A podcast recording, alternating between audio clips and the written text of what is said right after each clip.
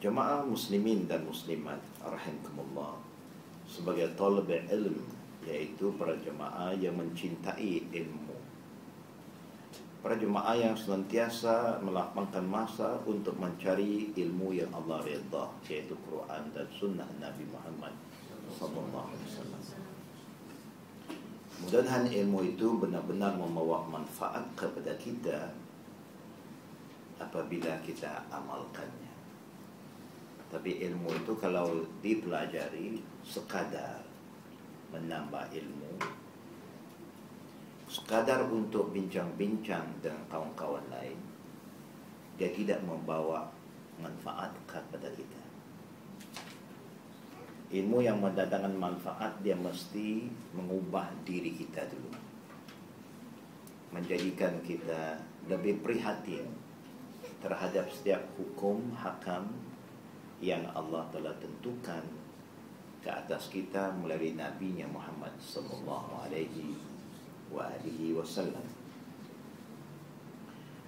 Dan kalau ilmu itu telah dapat mengubah diri kita menjadi orang yang taat bukan orang yang asi menjadi kita orang yang syukur bukan kufur menjadikan kita orang yang selalu ingat segala larangan perintah Allah. Bukan orang yang selalu lupa atau buat lupa. Mudah-mudahan kalau bertukarlah kepada yang positif kesemuanya umat ini akan kembali kepada satu zaman kecemerlangannya zaman keemasannya zaman yang pernah Nabi gelarkan yaitu khairukum qarni. Khairun nas qarni. InsyaAllah mudah-mudahan dengan itu juga akan kembali izzah Iaitu akan kembali menjadi khair ummah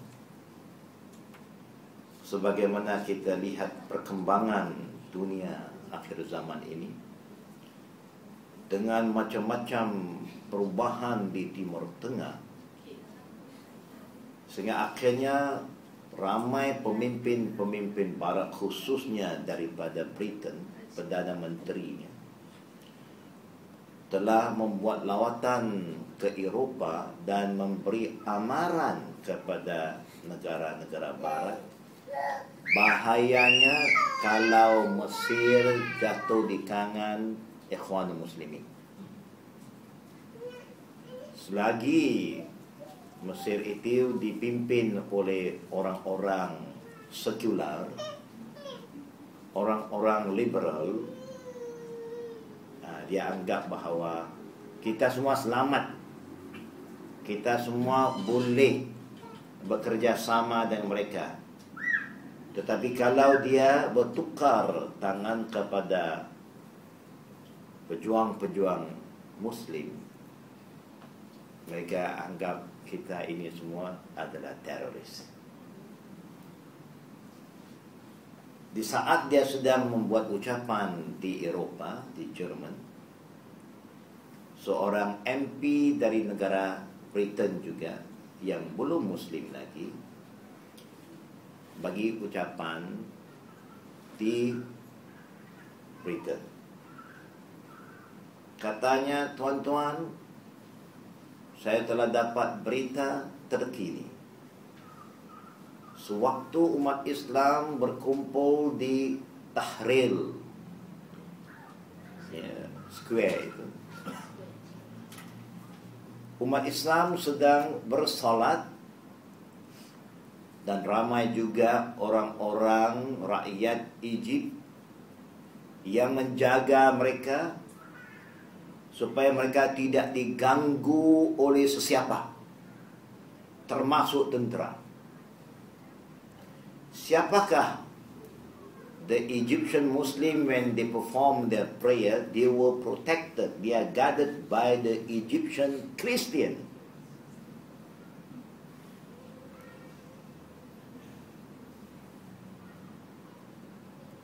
And when the Egyptian Christian buat himpunan, buat ibadat mereka di Tahrir Square, the Egyptian Muslim protect them.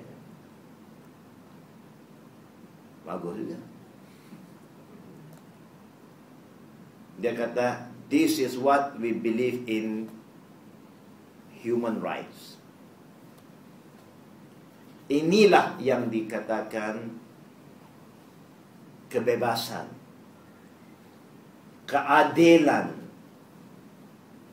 Ini yang dinamakan ya, bahawa kita umat di negeri Egypt adalah umat yang tamadun, saling bantu membantu. Dia not bias, dia not racist, dan dia harap supaya di Britain akan berlaku macam tu. Kerana dia kata di Britain sejak kebelakangan ini bila orang Islam nak buat apa-apa perhimpunan maka ada kumpulan EDL iaitu English Defence League. Kumpulan Punkis ini kumpulan-kumpulan macam-macam. Gay ada Punkis berhimpun buat protes against the Muslim punya gathering Tapi kalau mereka buat apa, kita tak pernah menentang. Itu hak mereka. Tapi bila kita buat sesuatu, mereka menentang. Bila mereka menentang, pihak-pihak berkuasa suruh kita batalkan. Kononnya nak jaga keselamatan kita. Sepatut dia kena jagalah hak kita. Sebenarnya pemimpin itu MP Britain kata Jangan kita ajar Orang Egypt Tentang human right Demokrasi Kerana mereka lebih demokrasi Daripada kita di Britain Katanya. Semoga Allah beri hidayat pada dia setiap perkembangan yang berlaku di Timur Tengah membawa kesan kepada dunia sejagatnya. Maka dia ada middle. Kalau sana aman, semua pun aman. Bila sana tak aman, umumnya tak aman. Dan kita umat Islam memang memperjuangkan keamanan. Walaupun kita adakan protes demi protes, kita tak tinggal semayang. Semayang juga, Alhamdulillah. Orang lain protes, mana semayang. Itu bezanya. Alhamdulillah. Para jemaah yang kami hormati, Allah lebih mengetahui apa yang terbaik. Pernah ditanya pula bagaimana pendirian kita terhadap demonstrasi demi demonstrasi. Umumnya kita tahu bahawa Nabi bersabda, Afdalul jihad kalimatul haq inda sultan jair. Sebaik-baik jihad berani mencakap yang benar di hadapan pemimpin yang zalim. Dan dia kata bahawa orang Egypt adalah orang yang berani. Mereka berani berkumpul untuk menentang pemimpin yang dictatorship, a murderer, a torturer. And we should support them.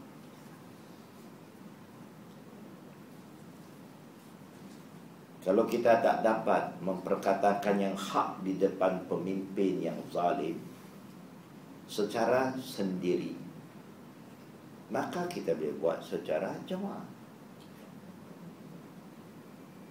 Afdolnya sendiri-sendirilah supaya dia pun senang berubah. Tapi kalau dia memang tak boleh ubah dengan sendiri-sendiri, ha, dia buat secara jamaah. Bila secara jemaah jadilah macam apa yang berlaku di Timur Tengah sekarang. Semoga perkembangan apa juga yang berlaku ada hikmahnya memberi kesedaran kepada pemimpin dunia supaya jangan kita terus menzalimi orang awam.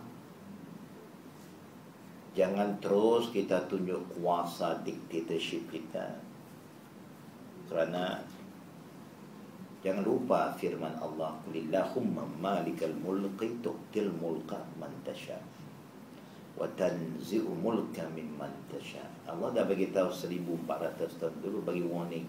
Ingat semua kerajaan kekuasaan milik Allah. Allah bagi siapa yang dia kehendak kemudian dia ambil balik.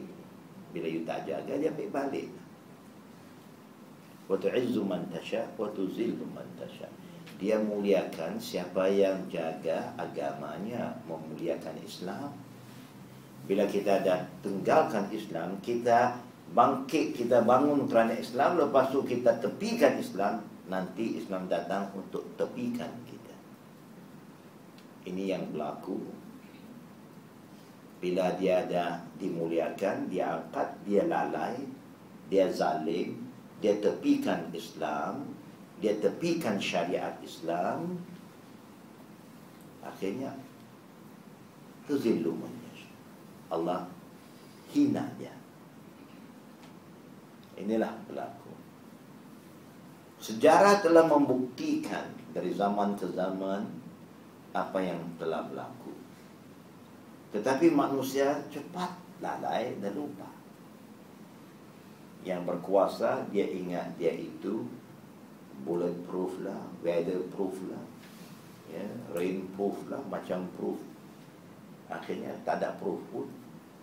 Yang proofnya yang batil kena turun yang hak akan ya prevail.